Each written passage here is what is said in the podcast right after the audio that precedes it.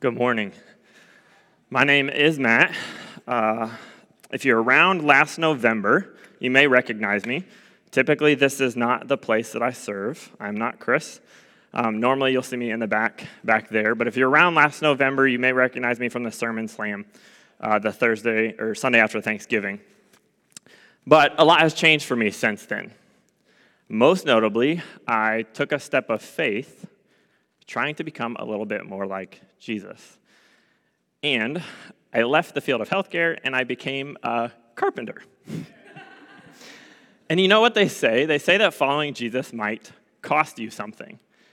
And for me, in the last six months, it's cost me the tip of my finger, uh, being stung by at least three wasps 30 feet up on a ladder, um, and having a nail pierce all the way through my finger. They say that Jesus, following Jesus might cost you something. Before starting that new role, I had some time on my hands, and I spent that time here in the building. It was right before, right after we got the building, uh, was right before I started that new role. Um, and I, I just got to spend a lot of time here. And guys, I nerded out on this building. I love history. Uh, I love just digging into things. And I'm going to tell you my favorite fun fact. 30 feet that way, roughly, we have a gym. And in that gym in the 30s, Philippus Church literally held the circus in this building. Like, I'm talking about like elephants, monkeys, clowns, circus, like truckloads of sand to cover the gym floor circus. This building had the circus. Can you imagine having the circus at church? Well, you didn't come here this morning to hear me talk about myself or the fact that this building held a circus. Uh, if you want to talk more about the building, I'd be happy to chat about that later. Uh, I consider myself our resident church historian. If you've been around the last few months, we've been in a sermon series on wholehearted, living wholeheartedly for Jesus. That will take us through the rest of 2022. Right now, we're in a portion of that series called Practice. And this week, Chris asked if I would preach on the Bible. So, I hope you all don't have any plans this afternoon. Uh, I will try and get us out before your kids' bedtime for those of you who have kids. Um, and I made sure Philippus was okay with us going a little long. But, guys, can I be honest with you? It was kind of hard to prep for this sermon. How in 30 minutes do we cover the Bible? Why we should trust it, why it matters to us, how we engage with it. How do we cover all of that in 30 minutes? And the answer is we can't. I could talk about things like this how the Bible is the most sold book of all time, how it's the most accurate to itself book of all time, how we have more manuscripts of the Bible than any other book in history, or that those manuscripts are closer in time to the originals than any other in history, or how it's arguably the most influential book on modern society. And I could go on. While these things have their place, I don't think that's where God wants us to spend our time this morning. We live in an information age and we're constantly faced with more numbers and stats. So we're not going to spend our time there this morning, at least not on those numbers. So here's our roadmap today. We're going to start having a conversation about America and the Bible. After that, we're going to move into why the Bible matters for us and then some practical application. But before we dive deeper, I want to set the stage. I want to say there's no hidden agenda today. There's certainly no goal in guilting anyone today into reading the Bible more. Maybe you've had bad interactions with the Bible. Maybe you read the Bible regularly and have lost touch. My goal is that we aren't guilted into the Bible today. If that's what I've done, today I failed. What I do hope we leave with is this that you leave with a deeper sense of your need, that we leave with a deeper sense of our need for the Bible. Second, I want to uh, tell you this. Um, I've picked up a lot of what we are going to talk about today from a sermon series from Bridgetown Church in Portland, Oregon. In your bulletin on the back side, you'll see a circle QR code. That circle QR code is a link for that sermon series. So if you're a Chris junkie and you just don't want to hear what I have to say this morning, you can just click that and listen to it while I'm talking. Otherwise, this week, maybe take a moment to listen to that. It is phenomenal what they have to say. Lastly, we are actually going to talk some numbers and stats. For those like myself or our engineers and accountants in here, you're going to find that fascinating. For everybody else, don't worry, relevance is coming. So, where do we start? Let's start with how we're doing. 12 years ago, the American Bible Society started doing a survey that they called the State of the Bible to better understand how we in America engage the scriptures. And here's what they found from their most recent survey done in January. They found that scripture engagement is at a historic low in America, making up just 19% of American adults. The Bible disengaged category grew by 45 million people in a single year. It's the largest single disruption in scripture engagement ever recorded in their history of doing this survey. In that same year, nearly 26 million Americans decreased or stopped interacting with scripture altogether. In the last five years, roughly an average of 50% of America identified as Bible users. In this same year, we saw a 10% decrease to under 40% being considered Bible users. And guys, Bible users is defined as those that read the Bible three to four times a year outside of church. It's not a high bar. Well, to some good news that they found, nearly two thirds of American adults actually still say that they are curious about what the Bible has to say to them. Also, about half of American adults still agree that the Bible contains everything a person needs to know to live a meaningful life. In terms of the greatest frustration, or one of the greatest frustrations they found, it was this that we never seem to have enough time. A top answer for Gen Z or millennials, most of us in this room, was that they didn't know where to start. These are just some of the highlights from the most recent State of the Bible. If you want to learn more about it, it's as simple as Googling State of the Bible, and you can read the 100 page report.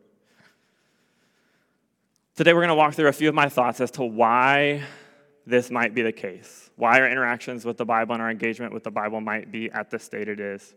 And the first one is this access. In 1455, widely considered the first book ever published on the printing press, press the Gutenberg Bible was printed. Since that time, the Bible has become what spirituality pollster George Gallup Jr.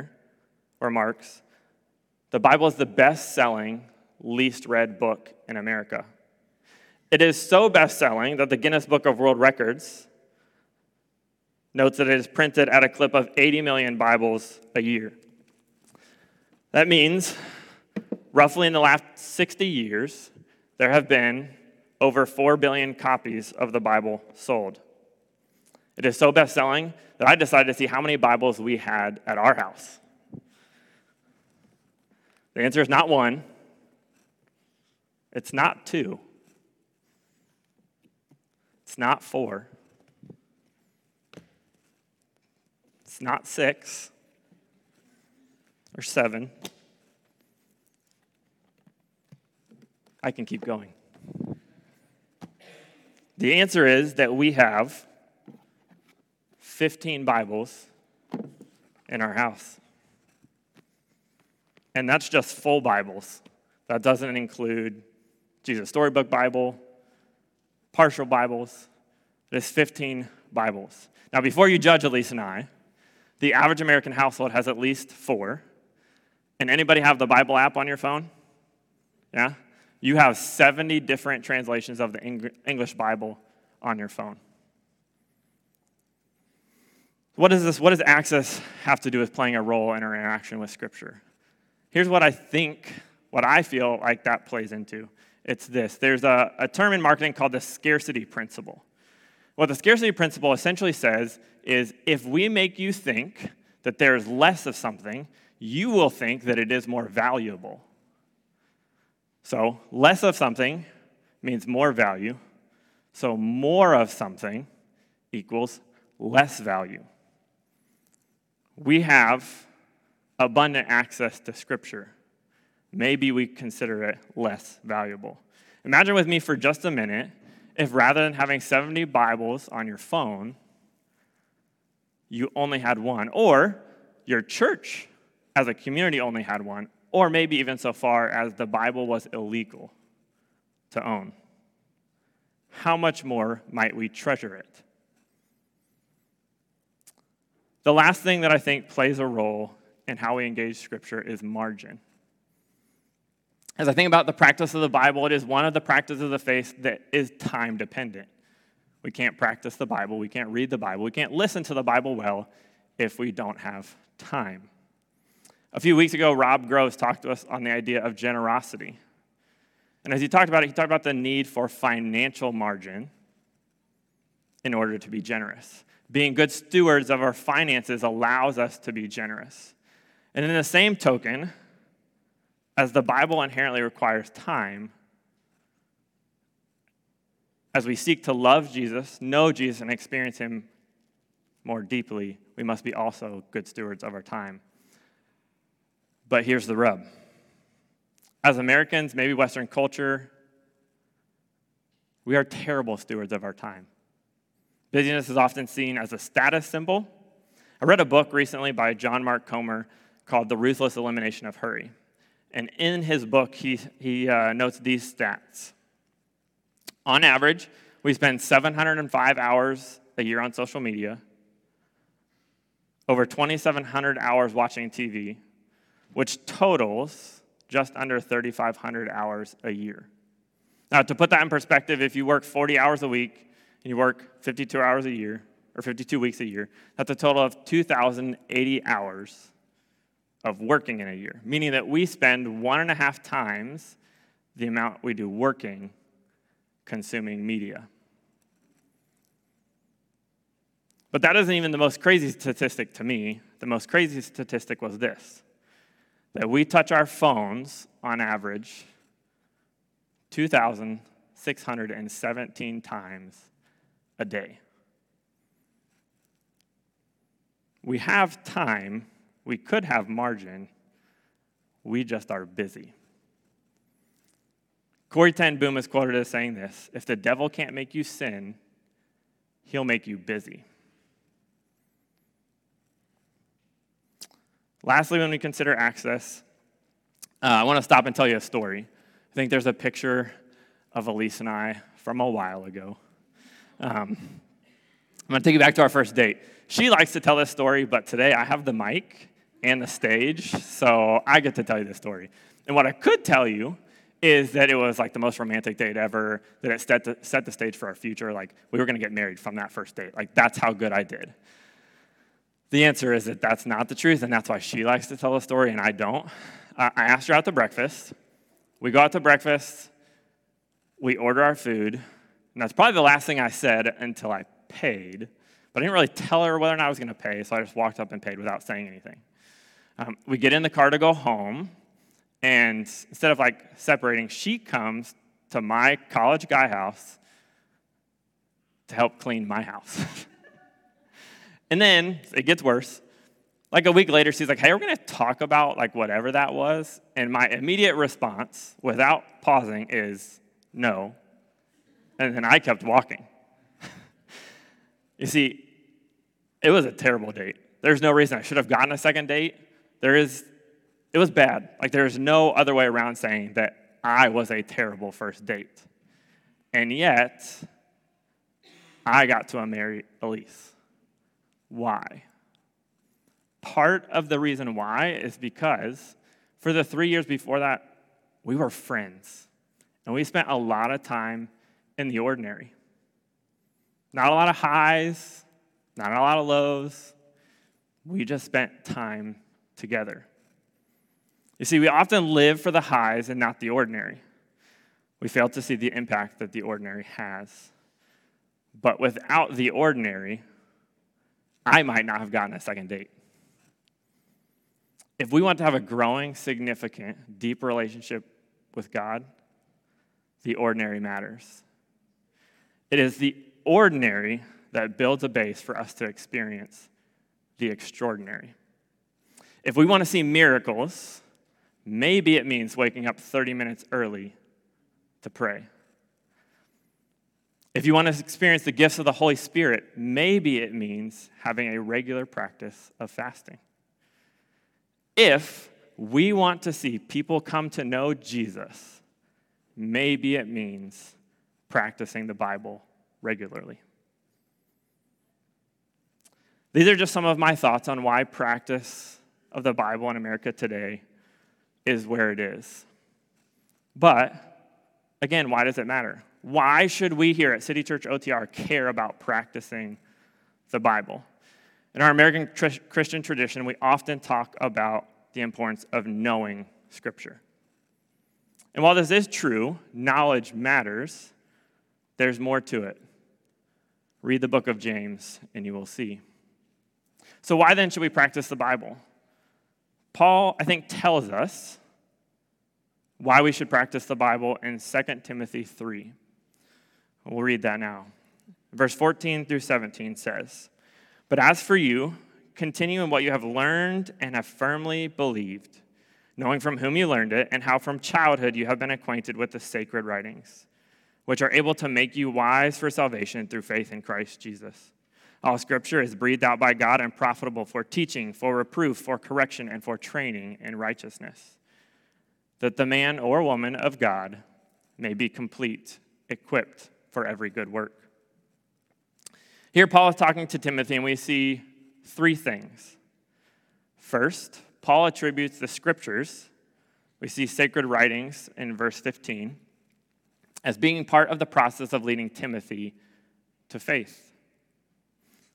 The Bible had the power to help lead Timothy to faith in Christ. And guys, literally just yesterday, I had a conversation with a friend who told me a story of a relative of his that, in secret, not telling anybody, just started reading the Bible. And today they know Jesus. The Bible has the power to save. Second, the Bible is profitable, and maybe its purpose is for our formation. In verse 16, it says it's profitable for teaching, for reproof, for correction, and for training in righteousness. We could dumb all four of those down to the word formation. And then, third, it leads us to being complete. The word complete there in, in Greek is the word artios, which would mean something like perfectly suited or fitted to its nature. Scripture's purpose here, as Paul writes, to form us into something perfectly fitted to its nature. So, knowledge matters. Jesus knew the Bible through his ministry. Some might even say he had it memorized. We see Peter at the sermon at Pentecost quoting Scripture. He knew Scripture. But we must leave space to be formed by it. Paul calls us to this process of formation in Romans 12 2 says, Do not be conformed to the pattern of this world, but be transformed by the renewal of your mind. Said another way, practicing the Bible is part of the process of counter formation instead of cultural formation. Let me say that again. Part, practicing the Bible is part of the process of counter formation instead of cultural formation. Our culture is constantly trying to shape and form us into its likeness. We talked about scarcity marketing earlier, which would be an example. But the list could go on. Things like how the news is shaped to make sure you engage with it more, to hopefully help you believe its side of the story. Just look at different news outlets and how they headline the same news. How products are marketed to convince you that you need them now, and a year from now, you actually need the newer version. The world in which you live is constantly studying our motivations to use them to form us into something that someone else wants to be true of us. I'm going to say that one again. The world in which we live is constantly studying our motivations to use them to form us into something that someone else wants to be true of us. if we're honest with ourselves, and the dirty little secret is that the Bible can sometimes feel old. It can feel boring. It is at times difficult to understand. And guys, it's got some very interesting stuff in it. So, how do we allow ourselves to be formed by the Bible? How does the Bible form us when those things can and are true at times? In Hebrews 4, it says this For the word of God is living and active, sharper than any two edged sword, piercing to the division of soul and of spirit, of joints and of marrow, and discerning the thoughts and intention of the heart. This book, the Bible, is not just a historical narrative or a textbook. A couple months ago, uh, Beth Guggenberger was here uh, and talked to us and shared a story about two girls that her family raised. These two girls were foster, they were, they were fostering these two girls, and the girls came from a family that showed that uh, wanted to bring them into illegal activities. They were not good people. One day she gets a call that they are going to come and take the girls. Beth is freaking out. She's trying to work to make sure she's got everything together to convince them that the girl should stay with them. But Beth also calls a mentor of hers for help. And when the family shows up to take the girls, the mentor is there, and the mentor does this. As these people walk in her door, screaming and yelling, chaos is ensuing. And Beth Mentor opens the Bible to Psalm 1. And she reads. And as she reads, the noise level gets quieter and it gets quieter. The family that came to take the girl starts backing up. And by the time Beth Mentor reaches Psalm 10, they've left. You see, the Bible isn't just a library of books. The Bible is powerful. The Bible is the living, breathing, active, sharper than any two edged sword, piercing Word of God. There's one last verse that I'd like to share with you before we get to some practical application. In Revelation 3:20 it says this, "Behold, I stand at the door and knock. If anyone hears my voice and opens, I will come in to him and eat with him and he with me." You see, the second part of formation Formation being a two way street, God's already at the door. God's there, He's ready, but being formed requires our hearts to be open as well. We must have a heart posture that is willing to be formed. In the sermon series we have linked on the uh, bulletin, John Mark Comer says this We stand at arm's length of the Bible. We are the subject and it is the object. We think about it with our mind to control it, yet control is incompatible with spiritual formation. Our job isn't to go to the Bible for something, it's simply to show up. I remember having a conversation with a discipler when I was in college, and I was struggling with interacting with the Bible. And he said, Matt, you don't have to expect the highs. You don't have to expect any extreme, like, wow moments every time you go to the Bible. God just literally asks you to show up. It's for us to let God know we are here and open to what He has to say to us. Then, with a posture of humility and willingness to allow Him to form us into what He wants to be true of us. Between an abundance of access to the Bible, lack of margin, and missing the impact of the ordinary, we might just be choosing to live in Bible poverty.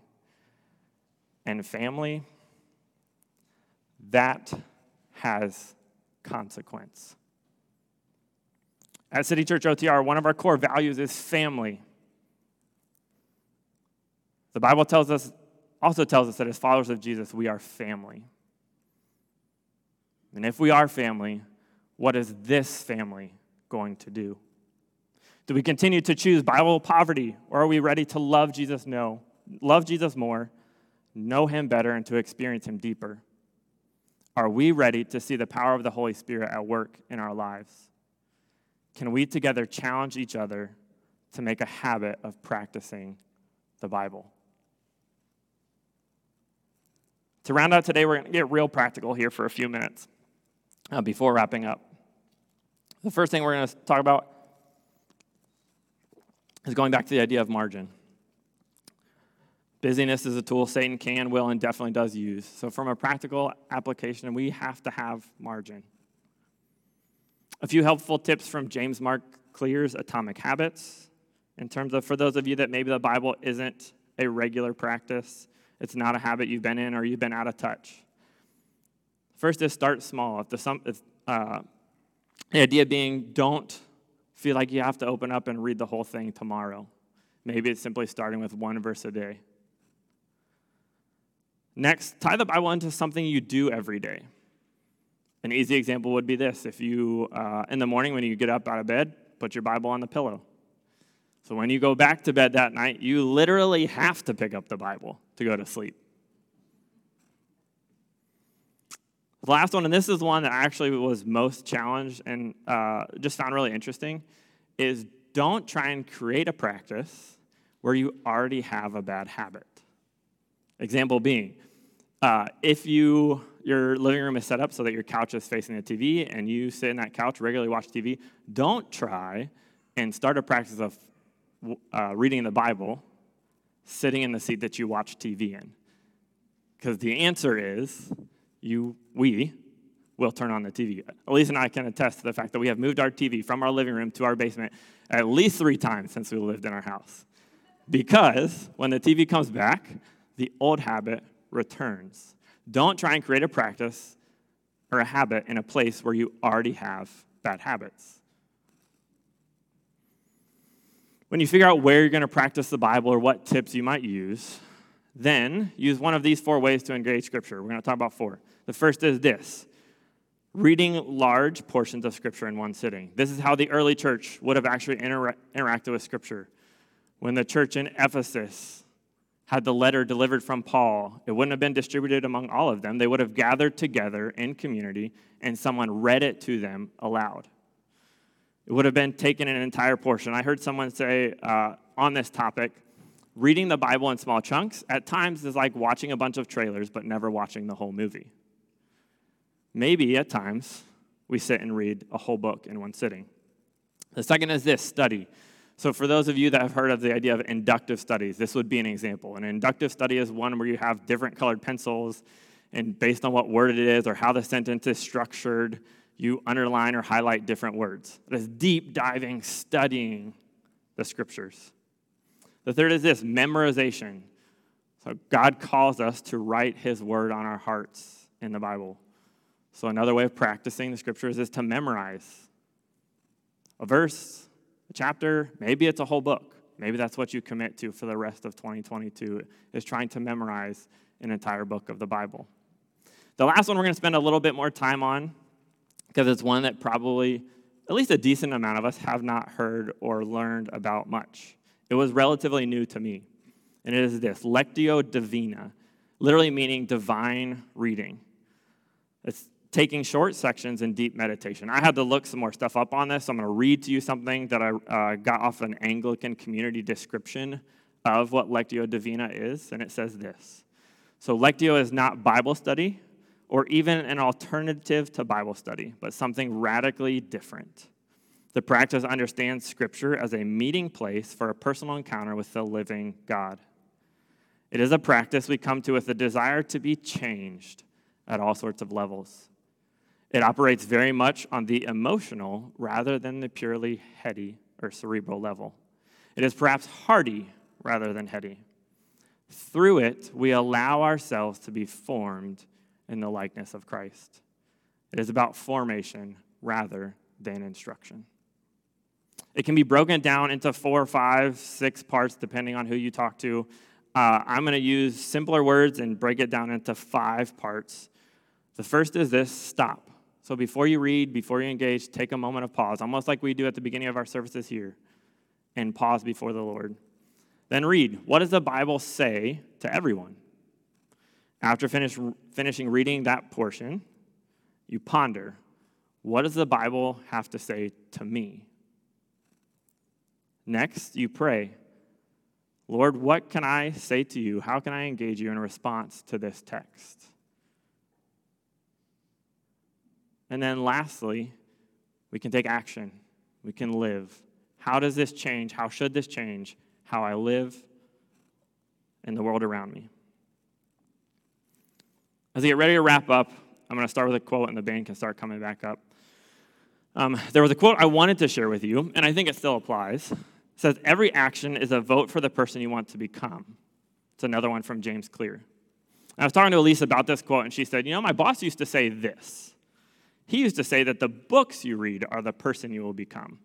Now, she said that in the context in which we live, where we don't actually read as many books as we used to, we engage with information in a number of different ways. The way that I want to say it is this the information we choose to consume are the people that we become.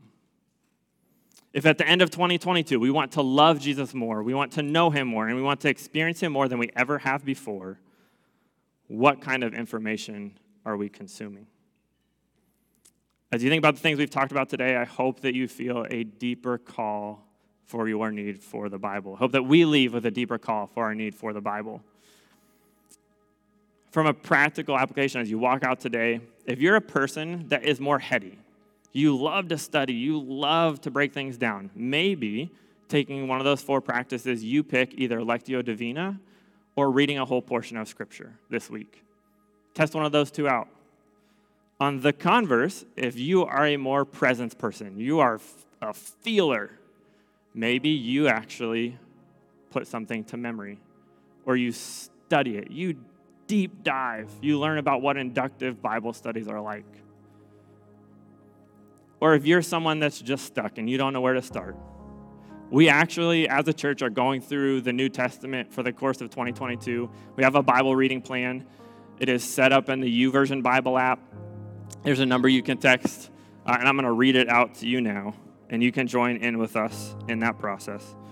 The number is this 1 833 221 8195. Whatever it is, may we leave with a deeper sense of our need for the Bible today. Let's pray.